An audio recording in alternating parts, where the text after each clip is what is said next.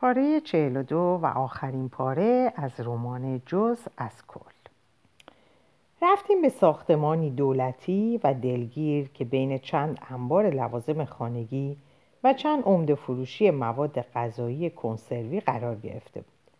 نگهبانی در یک اتاقک سفید برای بالا و پایین کردن مانع چوبی ورودی پارکینگ اختیار تام داشت. گوین لاف شیشه را داد پایین. ایشون جسپر دین هستن. اومدن که اموال پدرشون رو ببرن. گفتم من نیومدم چیزی ببرم. اومدم فقط یه نگاهی بکنم. نگهبان گفت کارت شناسایی. گواهی نامم در آوردم به اون دادم. نگهبان بررسیش کرد و سعی کرد عکس روی کارت رو با صورتی که به سرم الساق شده بود تطبیق بده. خیلی با هم شباهت نداشتم ولی بعد به دلش راه نداد. با ماشین رفتیم جلوی ساختمون. گوین لاو گفت احتمالا زیاد اینجا میمونیم. نگران نباش ازت نمی‌خوام منتظرم بمونیم. از ماشین پیاده شدم و گوین لاو برام آرزوی موفقیت کرد که به نظرش خیلی کار بزرگی بود. مردی خپل و قد کوتاه با یونیفرمی خاکستری در رو باز کرد. شلوارش رو از حد معمول بالاتر کشیده بود. کمی کمکی از من برمیاد؟ من جسپر دینم. اموال پدرم توی یکی از اتاقای خفه شما انبار شده. اومدم یه نگاهی بکنم. اسمش مارتین دین. چشمان مرد کمی گشاد شد و بعد دوباره به حالت اول برگشت. رفت دفترش رو با یک دفتر بزرگ آبی برگشت. دین دین میشه اتاق پرسیدم یه صفر یک صفر یک یک صفر یک یاد اورول افتاده بودم گفت 93 از این طرف. دنبالش رفتم توی آسانسور چیزی نداشتیم به هم بگیم. برای همین شماره طبقاتی که به نوبت روشن می شدن نگاه کردیم و دیدم هر عدد رو زیر لب زمزمه می‌کنه. طبقه چهارم بیرون اومدیم و در راهروی دراز و پرنور را افتادیم. وسط را گفت اینجاست و کنار دری ایستاد. این در شماره نداره. از کجا می‌دونی شمارش 93 است؟ گفت شغلم اینه که بدونم. این که نشد شغل. یه دست کلید در آورد و قفل باز کرد و در, در رو هل داد. اگه دلت بخواد می‌تونی در پشت سرت ببندی. گفتم خوبه همینجوری. به نظر جایی نمیاد که آدم دلش بخواد توش حبس شه. اتاق تاریک و در هم بر هم بود و انتهاشو نمی‌دیدم. تصور کردم تا لبه بیکرانی هست هستی امتداد داره. نمی‌دونستم چطور تونستن این همه چیز اینجا, جا... اینجا بیارن. کتابا، چراغا، نقشه ها، عکسا، مبلا، قاب عکسای خالی، یه دستگاه قابل حمل رادیولوژی، جیلقه های نجات، تلسکوپ ها، دوربین های قدیمی، قفسه های کتاب، پیپ ها، گونی های سیب زمینی پر از لباس.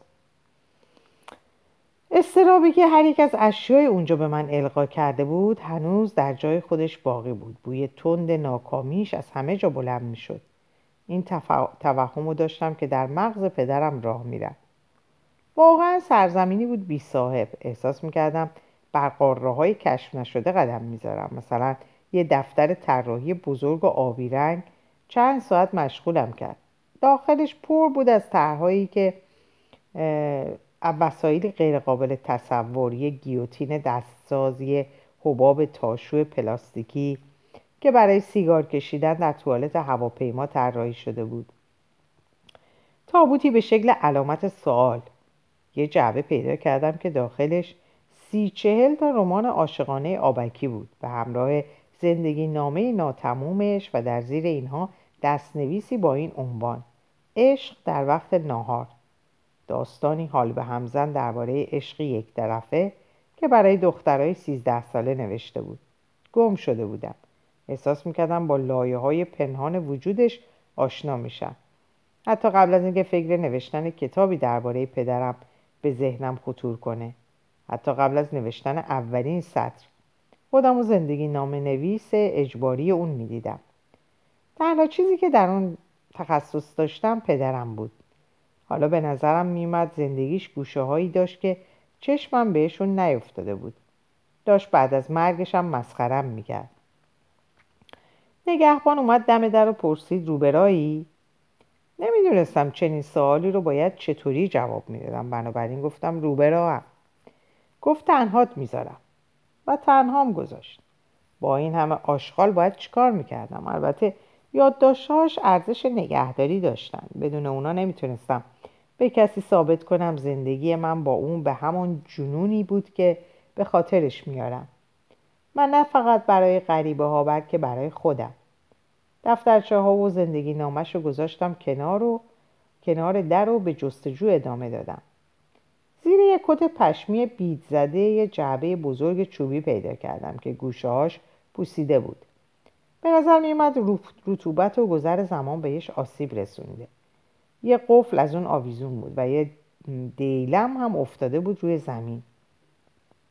مامورا که دنبال میلیون ها دلار گم شده گم شده میگشتن با دیلم درشو باز کرده و داخلشو گشته بودن از نزدیکتر نگاه کردم. گوشه صندوق یه پاکت نامه زرد شده بود که روش فرانسوی نوشته بود و اسم پدرم به همراه آدرسی در ایتالیا زیرش درد شده بود. بازش کردم. بالاش یه نقاشی بود. در نور اندک اونجا اول نتونستم تشخیص بدم ولی وقتی خوب دیدمش چنان شکه شدم که شاید چیزی شبیه ها از دهانم خارج شد. همون صورتی بود که در مرغدانی تایلند نقاشی کرده بودم. نقاشی صورت از هم گسیخته که تمام زندگی منو دنبال کرده بود. نقاشیش که نابود شده بود. سرم گیج می‌رفت دوباره نگاه کردم. قطعا نقاشی من بود. این چه کسی بود؟ آوردمش بالا تا ببینم زیرش چیه. زیرش هم باز نقاشی همون چهره بود. عجیب بود. من فقط یکی کشیده بودم. بعد متوجه شدم. اینا رو من نکشیده بودم. مادرم کشیده بود. نفس عمیقی کشیدم و فکر کردم یاد دفترچه سبز پدرم افتادم. یادداشتای پاریسش. بابا براش رنگ و بوم و قلمو خریده بود و آسترید افتاده بود به نقاشی. کلمات دستنویسش در مغزم حک شده بود. یادم اومد که نوشته بود هر نقاشیش تصویری از جهنمه. بسیار جهنم در آستینش داره و تمومشون رو نقاشی می‌کنه. ولی جهنم یه صورته و اون فقط این صورت رو نقاشی می‌کنه. صورتی وحشتناک. بارها و بارها همین صورت رو می‌کشه. یک لحظه وحشت بدل شد به یک دقیقه وحشت و همینطور ادامه پیدا کرد. دوباره چهره رو نگاه کردم. شبیه یک کبودی بود. بنفش و لکه لکه. بعد تک تک نقاشی ها رو با دقت نگاه کردم. انکار ناپذیر بود. موجه های پلک پایینی که مثل انگوش جمع شده بودند و دماغ، موهای دماغ شبیه رشته های عصب چشمانی در حال خلصه نزدیکی عذابآور دماغی پخ نگاه خیره آزاردهنده. انگار تهدید می‌کرد از کاغذ بیاد میاد بیرون و پا به اتاق می‌ذاره این احساس زجرآور رو هم داشتم که بوش رو حس می‌کنم. رایحش موج موج از کاغذ بیرون می‌زد. من و مادرم یه چهره نقاشی کرده بودیم. یه چهره دیواسا. یعنی چی؟ آیا این نقاشی ها رو در کودکیم دیده بودم؟ نه. در دفترچه خاطرات پدرم نوشته شده بود. آسترید بعد از به دنیا آمدن من نقاشی رو کنار گذاشته بود و چون درست بعد از مرگش از پاریس رفته بودیم قاعدتا نمی‌تونستم دیده باشمشون. پس آسترید صورتی دیده بود و مدام اونا رو می‌کشید. و منم همون صورت رو دیده بودم و نقاشیش کرده بودم.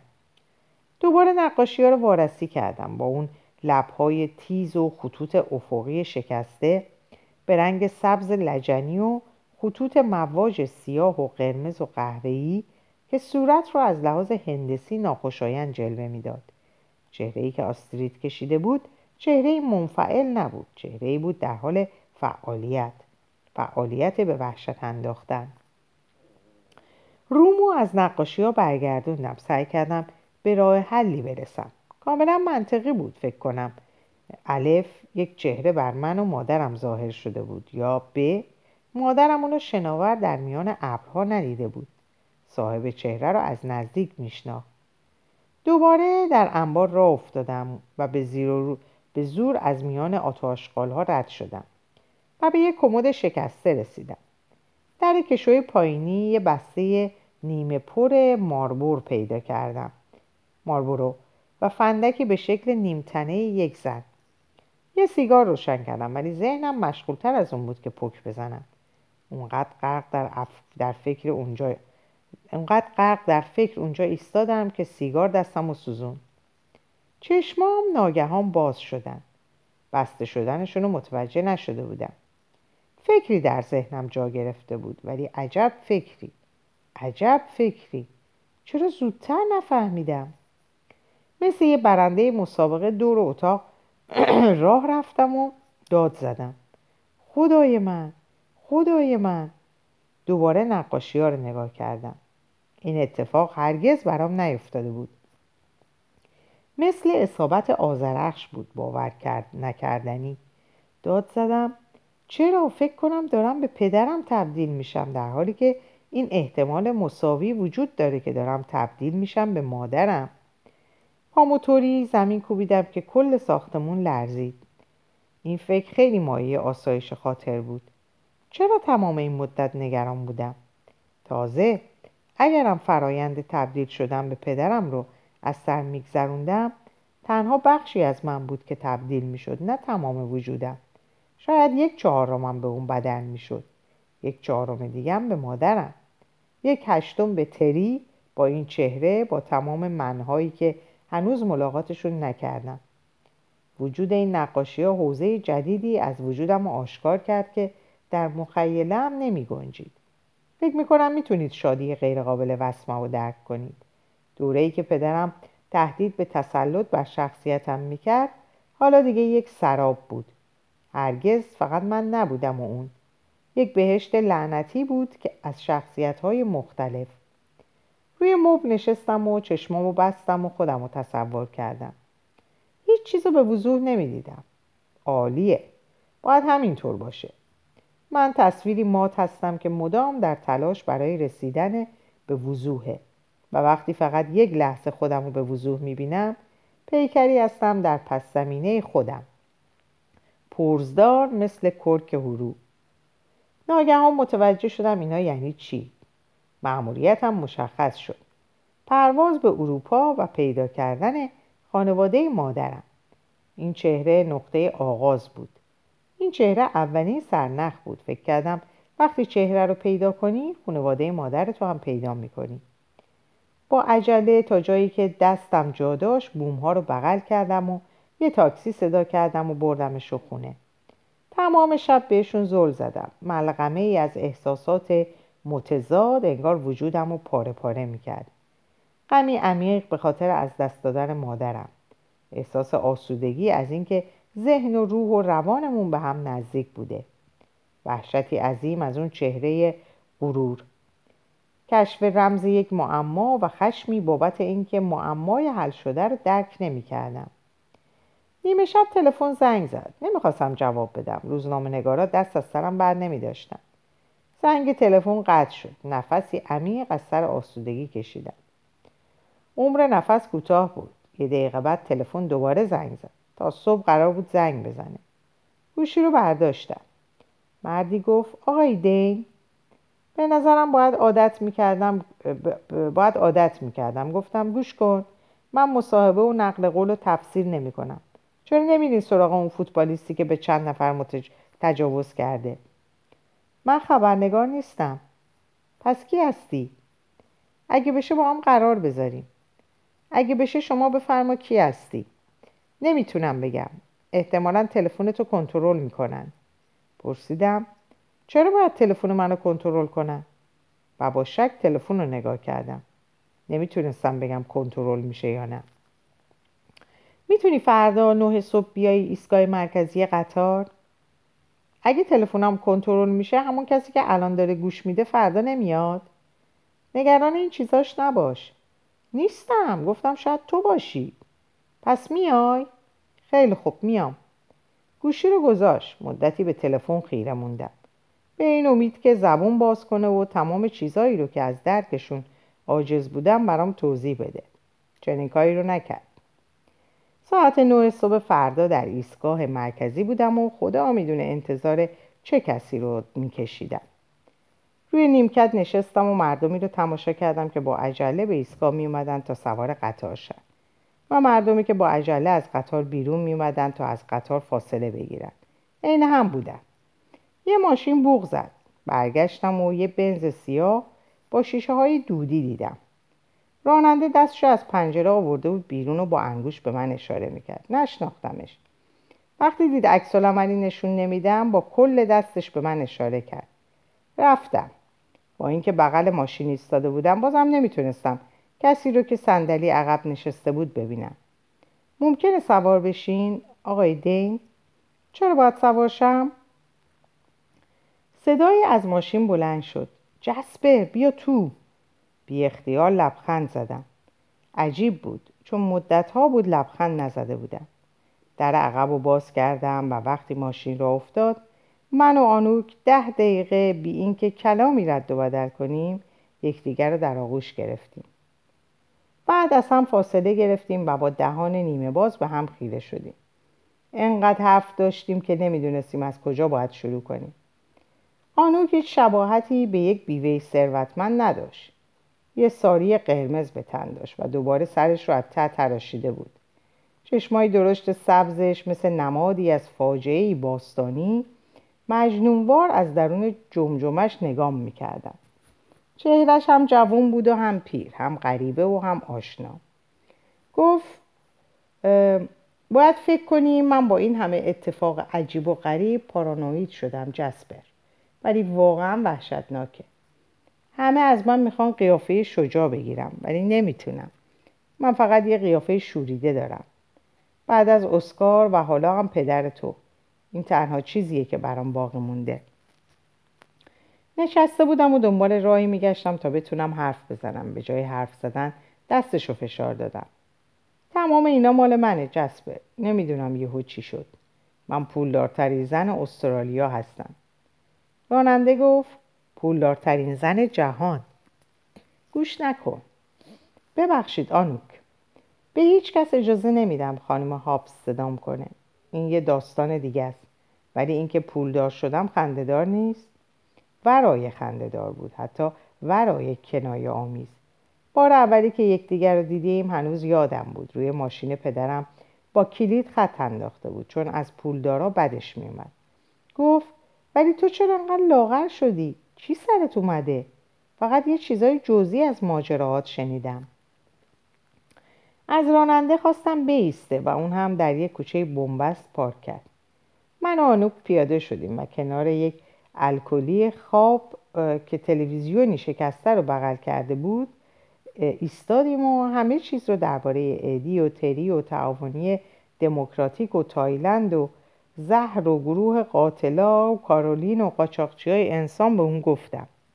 وقتی به بخش سفر با کشتی رسیدم لب پایینش رو گزید و موقع مرگ پدرم اونو به داخل دهانش مکید. تمام مدتی که داستان رو تعریف می کردم چشماش بسته بود و لبخندی غمگین و تلخ و شیرین بر چهره داشت. در مورد نقاشی های مادرم چیزی نگفتم چون می‌خواستم یه چیز رو فقط برای خودم نگه دارم. گفت من که قایم شدم. همه از من می‌خوان تصمیم بگیرم که چیکار می‌خوام بکنم. می‌خوام این دم و دستگاه عظیم رو اداره کنم یا نه. می‌خوای؟ بعضی چیزاش باحاله. اداره یه شرکت فیلمسازی بد نیست. یادت یه بار یه فیلم کوتاه ساختم؟ یادم بود. فاجعه بود متظاهرانه مرکب از تصاویر انتظایی و نماد پردازی دم دستی در مورد مرد ثروتمندی که زن فقیر رو وسوسه می‌کنه تا سینهش رو به اون بفروشه نظرت چیه جسپر؟ می‌تونم یه استودیوی فیلمسازی رو اداره کنم؟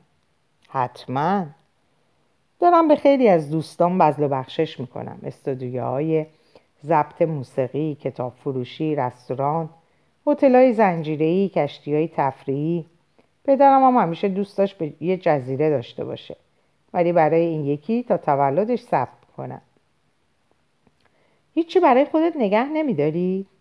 چرا؟ اینقدر احمق نیستم روزنامه ها و مجلات و شبکه رادیویی و تلویزیونی و استودیو فیلمسازی رو برای خودم نگه میدارم باورت میشه جسبه؟ بزرگترین ماشین تبلیغاتی ساخت بشر افتاده دست ما منظورت از ما چیه؟ راجب همین می‌خوام باهات حرف بزنم. الان می‌خوای چیکار کنی؟ می‌خوام برم اروپا. دنبال خانواده مادرم بگردم. ولی پول لازم دارم. میشه به من کمک کنی؟ به هم پول بدی آنوک؟ بهت پس نمیدم. آنوک ناگهان سر تا, سر تا ته کوچه رو برانداز کرد. فکر کردم فرقی نمی‌کنه آدمی مشهور باشی یا جنایتکاری تحت تعقیب. توجه زیاد آدم رو پارانوید می‌کنه. به طرفم خم شد و با لحنی جدی گفت هر چیزی که بخوای بهت میدم جسبه واقعا؟ به یه شرط. آها. باید کمکم کنی. نه. کلی قدرتمند میشی. قدرت؟ اوه. خواهش می‌کنم. ببین من واقعا می‌خوام از کشور برم و بقیه عمرم و توی مه شناور باشم. نمی‌خوام کمکت کنم. چه کمکی می‌خوای؟ توی اداره رسانه ها کدومشون؟ همش. من می‌خوام برم اروپا. نمی‌خوام اسیر یه دفتر بشم. الان قرن بیست و یکمه. اگه بخوای می‌دونم چه قرنیه. چرا همتون دائم می‌خواین به آدم بگین چه قرنیه؟ خب اگه می‌خوای بری برو. یه لپتاپ و یه دستیار و یه موبایل کارت رو راه می... یه موبایل کارت رو راه میندازه. می‌تونی توی راه همه کارا رو انجام بدی. خواهش می‌کنم جسبه من به هیچ کس اعتماد ندارم. به عمرت این همه آدم ندیدی که این همه چیز بخوان همه دستاشون رو دراز کردن از جمله دوستای قدیمی خودم. هیچ کس هم حاضر نیست نظر واقعیشو به من بگه. تو تنها کسی هستی که می‌تونم روش حساب کنم. ضمنا فکر می‌کنم پدر تمام عمر تو رو برای چنین روزی آماده کرده. شاید دقیقا برای همین. شاید تمام مدت خبر داشت. به نظرت دست سرنوشت نیست؟ من و تو بی ربطترین آدمایی روی زمین برای چنین شغلی. همینش خیلی خوبه. این دیوونه بازی آنوک من هیچی راجع به روزنامه و تلویزیون نمی‌دونم. منم هیچی راجع به یه قول رسانه ای نمی‌دونم. ولی بیا چطور شده که من الان اینجام چرا؟ من جون نکندم تا به اینجا برسم. افتادم توش. احساس می‌کنم باید یه کاری بکنیم مثلا چی؟ قیافش سخت و جدی شد. از اون قیافه هایی که فقط با نگاه کردنش چهره خودت هم سخت و جدی میشه. جسپر من اعتقاد دارم اساس زندگی عشقه. و اینکه عشق سازمان یافته عشق سازمان یافته قانون بنیادی جهانه.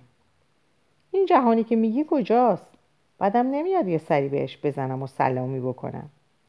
آنوک لبه یه بشکه خالی آبجو نشست. تمام وجودش اشتیاق و شعف ناب بود. شاید ادا در می آورد که از دست اتفاقاتی که اونو به بدل به زنی قدرتمند و پولدار کرده بود شاکی کنه ولی منو نمی‌تونست گول بزنه. من اعتقاد دارم افکار انسان اغلب بلفل میشن. یعنی ما با تفکر باعث به وجود اومدن بعضی چیزها میشیم درست؟ خب به این فکر کن یکی از بیماری هایی که توی دنیای غرب اپیدمی شده اعتیاد به اخباره روزنامه، اینترنت، شبکه های خبری 24 ساعته و این اخبار چی هستن؟ اخبار یعنی تاریخ در حال شکل پس اعتیاد به خبر یعنی اعتیاد به حاصل تاریخ تو حالا متوجه شدی چی گفتم؟ بله ادامه بده. توی چند دهه گذشته اخبار به عنوان سرگرمی ارائه شده. پس اعتیاد مردم به اخبار اعتیاد به عملکردشون به عنوان سرگرمیه. اگه قدرت تفکر رو با اعتیاد به اخبار سرگرم کننده ترکیب کنی بخشی از وجود صدها میلیون بیننده که آرزوی برقراری صلح روی زمین رو داره روی بخشی که فصل بعدی داستان رو می‌خواد سایه سایه میندازه. هر کس که اخبار رو بگیره و ببینه که هیچ اتفاقی نیفتاده سرخورده میشه. آدم ها روزی دو سه بار اخبار چک می‌کنن. اونا حادثه می‌خوان و حادثه نه تنها یعنی مرگ یعنی هزاران مرگ. پس پخش پنهان وجود معتادهای اخبار آرزوی فجایع بزرگتر داره. جسدهای بیشتر جنگهای وسیعتر حملات وحشتناکتر دشمن. و این آرزوها هر روز وارد دنیا میشن. نمی‌بینی؟ الان بیشتر از هر دوره دیگه دیگه تاریخ آرزوی بین تاریک و سیاهه. مرد بی خانمان بیدار شده بود و چشمان خمارش بین من و آنوک در نوسان بود. لبخندی از روی بیحوصلگی بر لب داشت. انگار می‌خواست در جواب نظریه آنوک بگه همه اینا رو قبلا شنیده. شاید هم شنیده بود. حالا قصد چیه؟ ما باید این اعتیاد رو از سرشون بندازیم وگرنه باید بد جور تاوان بدن. ما. آره جسپر به الکلی نگاه کردم تا مطمئنشم تمام اینا خواب و خیال نبوده. دلم می‌خواست به آنوک کمک کنم. البته می‌تونستم کنترل روزنامه ها رو دست بگیرم و مجبورشون کنم تیتراش های بامزه مثل این بزنن. این روزنامه تفکر مستقل را ناممکن می کند و با بیمزه و خسته کننده ترین اخبار آنوک رو به هدفش برسونم و اعتیاد مردم رو به اخبار از بین ببرم. بهترین کار این بود که اخبار محدود به اتفاقات مثبت و پیش و پا افتاده شد. مادر بزرگها گیاهان تازه در باغچه میکارند. ستاره های فوتبال همراه خانواده هایشان غذا می‌خورند و قاتلان زنجیری راهی به چرخ و فلک مشاهی پیدا نکنند. هرچند آخرین چیزی که می‌خواستم این بود که نقشی مهم در اجتماع داشته باشم. مردم جامعه هنوز با شنیدن اسم پدرم از کوره در می‌رفتم و بنابراین از هر کاری که من ممکن بود بکنم از همین حالا بیزار بودم. تنها چیزی که می‌خواستم این بود که در جماعت وسیع مردمی غیر انگلیسی زبان زوب شم. و تعمهای بیشمار زنان تیشرت به تن تمام شهرهای دنیا رو بچشم. حالا آلوک می‌خواست کنترل اخبار دست من باشه. بذار بهت بگم آنوک بدون من شروع کن. من هر شیش ماه یه بار بهت زنگ می‌زنم ببینم چی کار می‌کنی. شاید بعدا بیام و کمکت کنم ولی روی شاید خیلی تاکید دارم. صدای عجیبی از هنجرش در بود و شروع کرد نفس نفس زدن. چشماش حتی گردتر شدن. ضعف کردم. ناامید کردن خودم کم بود یه نفر دیگر رو هم از خودم ناامید کردم. حس خوشایندی نداشت. برای همینه که هیچ وقت نباید تلفن جواب داد یا در رو روی کسی باز کرد. اینجوری مجبور نمیشی به کسی نبگی باشه جسبه ولی ازت می‌خوام قبل از رفتن به کاری یه کاری برام بکنی. چه کاری؟ یه آگهی ترهیم برای پدرت بنویس تا من توی روزنامه چاپ کنم. برای چی؟ هیچکس اهمیتی نمیده. من اهمیت میدم. تو هم و من تو رو می‌شناسم. احتمالا به هیچ عنوان برای پدرت عزاداری نکردی. می‌دونم آدم اذیت کنی بود ولی تو رو دوست داشت و چیزی رو که الان هستی مدیون اونی. و برای همین باید یه چیزی در موردش بنویسی. مهم نیست ازش تعریف کنی یا بهش فوش بدی. فقط باید با قلب قلبت بنویس نه با مغزت. باش. دوباره سوار ماشین شدیم و مرد بی خانمان با چشمانی خندان نگاهمون کرد. معنای نگاهش این بود که اتفاق مکالمه‌ای دو آدمی رو شنیده که خودشونو زیادی جدی می‌گیرن. ماشین کنار خونه من پارک کرد. برای صندلی عقب یکدیگر نگاه کردیم. پلک نمی‌زدیم. حرکت نمی‌کردیم. واقعا نمی‌تونم رازید کنم چند ماه استرالیا بمونیم. واضح بود دلش می‌خواست یه چهره آشنا دورو برش باشه و احساس بدی پیدا کردم. چون داشتم مال خودم رو میبردم اروپا. ببخشید آنوک باید این کارو بکنم. سر تکون داد. بعد یک چک به مبلغ 25 هزار دلار برام نوشت. تا ابد سپاسگزارش بودم. ولی نه اینکه نگم کاش بیشتر بود. با یکدیگه رو بوسه کردیم و خدافزی گفتیم. و وقتی مرسدس رفت نزدیک بود از هم بپاشم. ولی از روی عادت خودم رو جمع کردم. رفتم بانک و چک به حسابم گذاشتم. سه روز طول می‌کشید تا پول به حسابم بیاد و بتونم بلیتی یه طرفه به مقصد یه جای دیگه بخرم. سه روز خیلی بود. وقتی رسیدم خونه روی مبل دراز کشیدم و به سقف خیره شدم. سعی کردم به موهای گربه‌ای که دیروز روی مبل نبود ولی حالا بود فکر نکنم.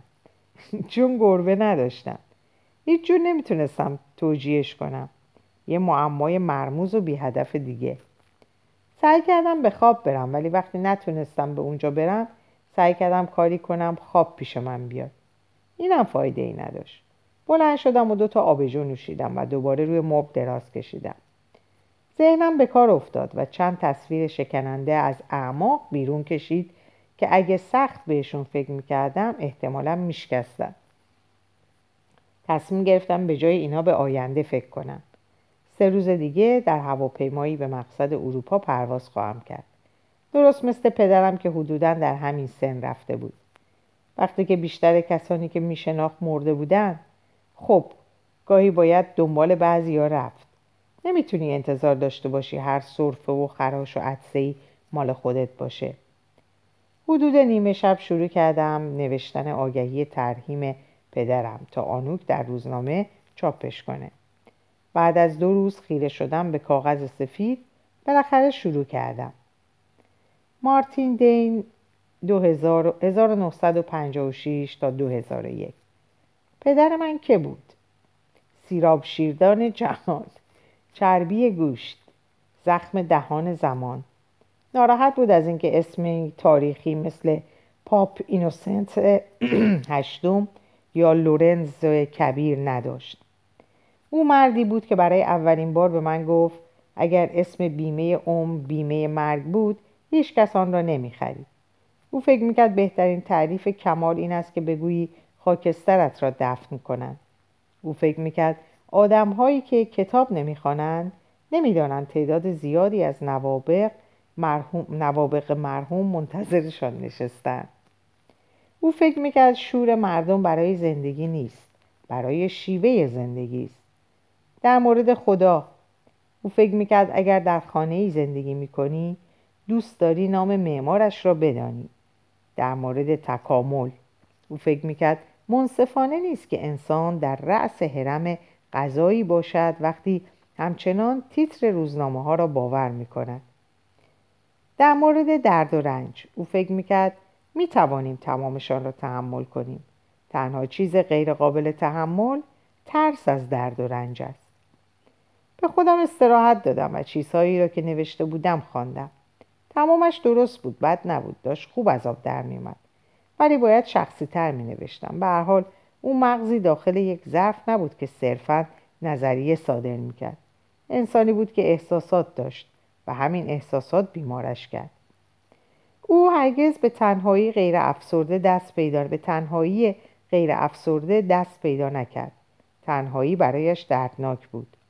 هر بار میشنید مادری در پارک با نگرانی بچهش را صدا می کند او هم اسم بچه را فریاد می‌زد. همیشه این احساس شوم را داشت که برای هوگو کوچولو یا هر اسم دیگری که داشت اتفاق بدی افتاده. همیشه به چیزهایی که برای بقیه مایه شرمندگی بود افتخار می‌کرد. عقده مسیح شده مسیح شدید و پیچیده ای داشت. جهانبینیش چیزی شبیه این بود. اینجا مفت نمیارزه. بیا دکوراسیونش رو عوض کنیم. به طرز غریبی پر انرژی بود ولی عادتی نداشت که انرژی به طلبه برای همین بود که همیشه موقع کتاب خوندن و تلویزیون تماشا کردن راه می‌رفت. می‌تونست با همه هم دردی کنه و اگر می‌فهمید کسی در دنیا رنج می‌بره باید به خونه می‌رفت و دراز می‌کشید. خیلی خوب. دیگه چی؟ به چیزایی که نوشته بودم نگاه کردم و تصمیم گرفتم برم سراغ قلبش. مفهوم مرگ تمام زندگیشو نابود کرد. فقط فکر کردم به اون باعث می‌شد مثل مبتلایان به تب جنگل از پا بیفته. خدای من این مبحث باعث شد تمام وجودم سنگین شه. همونطور که تری متوجه شده بود که وحشت از مرگ چیزی نمونده بود اونو به کشتن بده بابا هم اغلب این عقیدهش رو تکرار می‌کرد که ترس از مرگ پایه اصلی تمام باورهای انسانه. حالا میفهمیدم که خودم هم به نوع جهش یافته و کثیف این بیماری مبتلا شده بودم. یعنی ترس از ترس ترس مرگ. بله برخلاف پدرم و تری از مرگ به اندازه ترس از مرگ وحشت نداشتم. ترسی که باعث میشه مردم اعتقاد داشته باشن اینکه یکدیگر رو بکشن یا خودشونو بکشن. من از ترسی حراس دارم که قادر به شکلی ناخداگاه وادارم کنه دروغی آرامش بخش یا گیج کننده جل کنم. دروغی که شاید بدل به بنیان زندگیم شه. قرار نبود برم به جستجوی چهره کابوسام. قرار نبود به سفری برم تا درباره اون چهره بیشتر بدونم و درباره مادرم و خودم. واقعا می‌خواستم. پدرم همیشه مدعی بود مردم اصلا سفر نمی کنند بلکه تمام عمرشان به دنبال شواهدی می گردند تا اعتقاداتی را که از ابتدا داشتن توجیه کنند. البته که الهامات جدیدی بهشان می شود ولی بعید است این الهامات نوبنیاد اعتقادشان را در هم بشکند. فقط طبقاتی بر آن اضافه می شود و او اعتقاد داشت که اگر پایه بدون تغییر باقی بماند مهم نیست چه بنایی به آن اضافه کنی. این اسمش سفر نیست. چند لایه کردن است. اعتقاد نداشت کسی از صفر شروع می کند. اغلب می گفت آدم ها دنبال جواب نمی گردن. دنبال حقایقی می گردن که خودشان را اثبات کنند. این باعث شد به سفر خودش فکر کنم. چه کرده بود؟ شاید به خیلی جاها سفر کرده بود ولی به نظر نمی آمد خیلی دور رفته باشد. شاید تنی به آب استخر تجارب گوناگون زده بود ولی روحش تغییری نکرده بود. تمام نقشه ها و برنامه هایش بر محور ارتباط انسان با جامعه بود یا بزرگتر با تمدن یا کوچکتر با اجتماع. آرزو داشت دنیای پیرامونش را تغییر بدهد ولی می‌دید وجود خودش صلب و غیر قابل تغییر است. علاقه به آزمایش حدود خود نداشت. یک آدم چقدر می‌تواند گسترش پیدا کند؟ جوهرش می‌تواند یافت؟ بزرگ شود قلب می‌تواند ناعز شود روح می‌تواند از دهانتان بیرون بریزد. یک فکر می‌تواند رانندگی کند. بعید می‌دانم اینها به ذهنش رسیده باشد. بالاخره فهمیدم چطور بر ضد راه و روش پدرم تقیان کنم. طبیعت آنارشی من روشن بود. مثل تری بر لبه مرگ زندگی خواهم کرد. گور پدر دنیا. تمدن جامعه به جهنم. به پیشرفت پشت می‌کنم و برخلاف پدرم توجهم را معطوف به درون می‌کنم نه بیرون. می‌خواهم به قعر خودم برسم به قعر افکار. از زمان فرا بگذرم. مثل بقیه. من در زمان اشباه. من در زمان اشباه شدم درش شنا می‌کنم درش غرق میشم. خونسا کردن این حقه ذهنی همه جانبه است. در آستینم خواهد بود. در جنگل های تایلند با موفقیت تونسته بودم افکارم را به پدرم منتقل کنم. هرچند نخواست باورشون کنه. این یعنی که کنترل ذهن وجود داره. برای همینه که باید مواظب باشی به چیزی فکر می‌کنی به چی فکر می‌کنی؟ برای همینه که بیشتر دکترها میگن افسردگی و استراب و غم روی سیستم دفاعی بدن تاثیر می‌ذاره. همینطور تنهایی. در واقع تنهایی با عوامل مهمتر مرگ و میر مثل بیماری قلبی، سرطان و خودکشی مرتبطه. حتی با مرگ اتفاقی یعنی که حس تنهایی منجر به دست و پا چلفتیگری مرگبار میشه. اگر تنهاییتون ادامه داره به دکتر مراجعه کنید. ما با بیتوجهی خودمون رو در افکار منفی غرق می‌کنیم و نمی‌دونیم دائم فکر کردن به این که من مفت نمیارزم احتمالا به اندازه کشیدن روزی یک کارتون سیگار بی فیلتر سرطانزاست. پس بهتر نیست دستگاهی بسازم که هر بار فکری منفی به سرم اومد به من شک الکتریکی بده. فایده ای داره. خود هیپنوتیزم چطور؟ آیا می‌تونم حتی در خیالات و عقاید و نظریات و توهماتم کاری کنم که ذهنم در همون مسیرهای قدیمی نچرخن؟ می‌تونم خودم رو از قید و بند رها کنم؟ خودم رو مثل سلولای مرده پوست جایگزین کنم؟ زیادی بلند پروازانه است؟ آیا خداگاهی کلید خاموش داره؟ نمی‌دونم نوالیس گفته بی خدایی گفته بی خدایی یعنی باور نداشتم به خود باش اینطوری من یک لادری هستم ولی آیا این پروژه من بود؟ امتحان محدوده قدرت ذهن و اینکه ببینم دنیای مادی چه شکلیه؟ بعدش چی؟ حتی اگه از زمان و مکان فرار بکنم می‌تونم از دنیا و در دنیا باشم؟ از دنیا و در دنیا باشم؟ یا باید در قله کوه زندگی کنم؟ این یکی رو واقعا نمی‌خوام می‌خوام اون پایین باشم به بچه های هفت ساله رشوه بدم برام بلیت نیمبه های سینما بخرم. چطور می‌تونم با این آرزوهای ناهمساز کنار بیام؟ و می‌دونم که برای رسیدن به روشنبینی باید شاهد از هم پاشیدگی نیازهام باشم. ولی من نیازامو دوست دارم. پس آدم باید چیکار کنه؟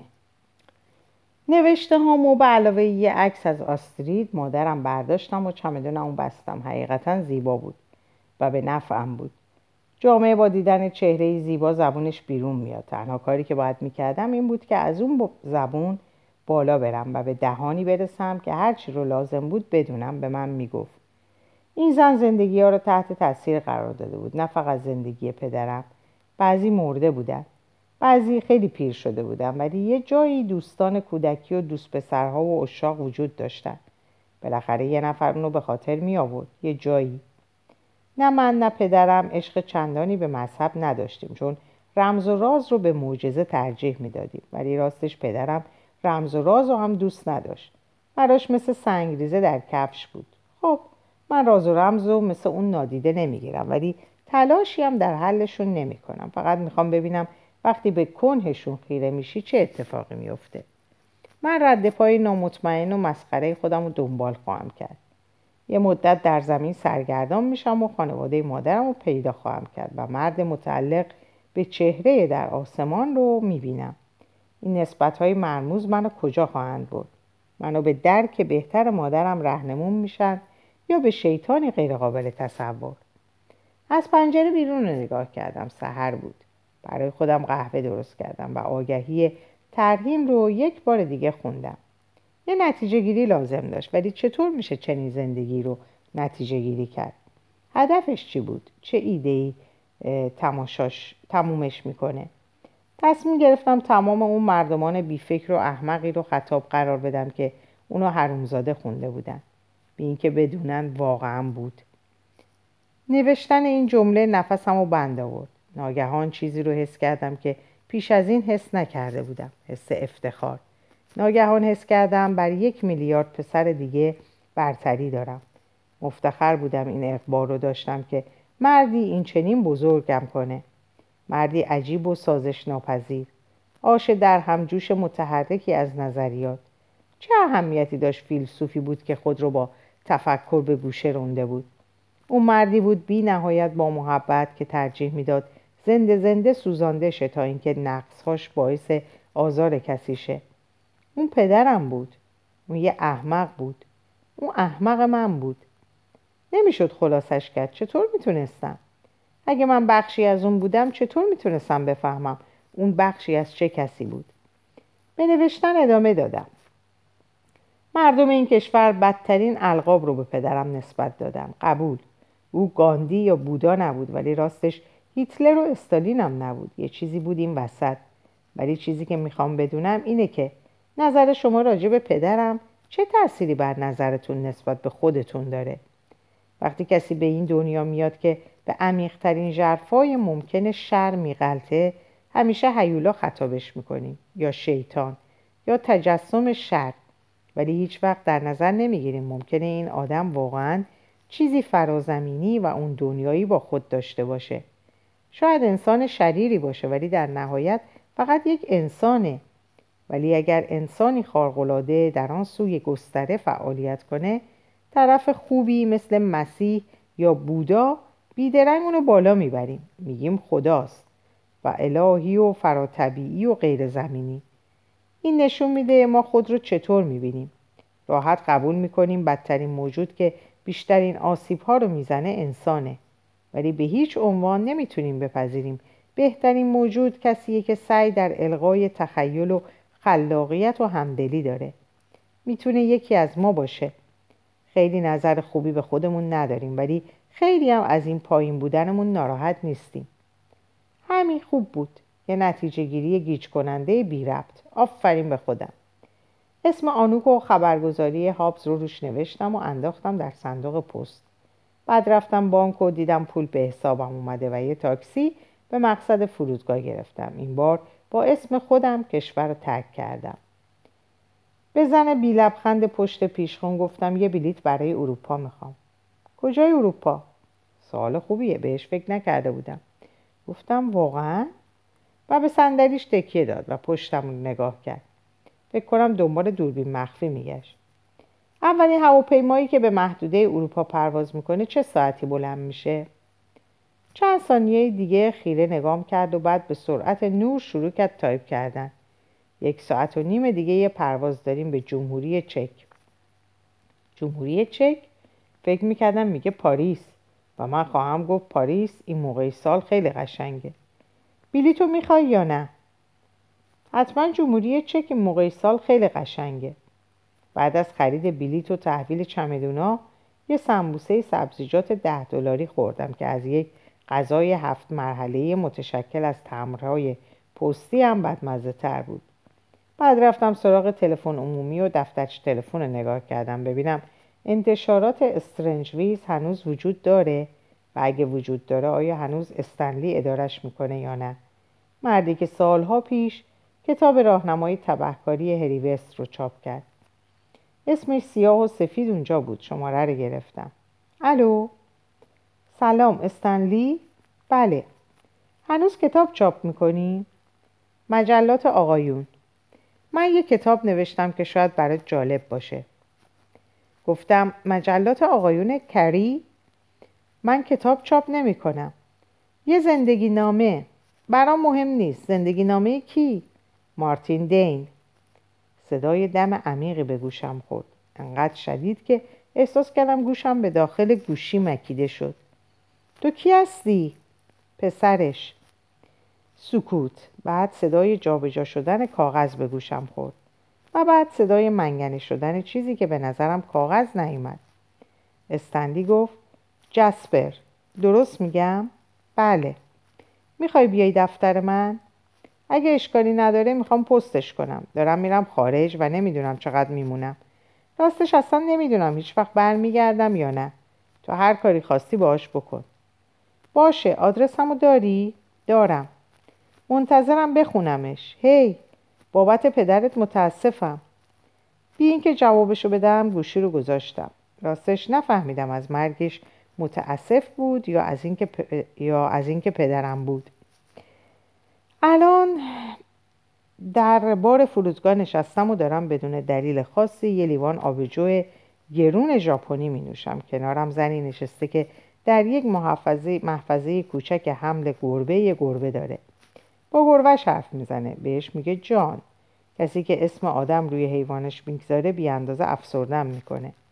به حرفاش گوش می‌کنم. لحظه به لحظه بدتر میشه. اسم گربه فقط جان نیست.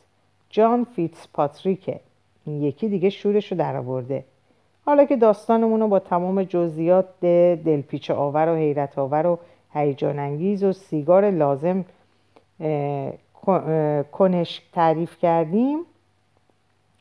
در این فکرم که آیا میارزید؟ فکر نکنید می‌خوام انقلابی رو آغاز کنم یا انقلابی رو که در جریانه به پایان برسونم. قبل از اینکه آغاز کنم نویسنده نبودم ولی نوشتن یک کتاب از آدم نویسنده می‌سازه. به هر حال نمی‌دونم می‌خوام نویسنده شم یا نه. هرمان حسه گفته خلاقیت حقیقی انسان رو به انزوا میکشونه. و چیزی میطلبه که تنها با کاستن از لذت زندگی به دست میاد. به نظر من که چیز جالبی نمیاد.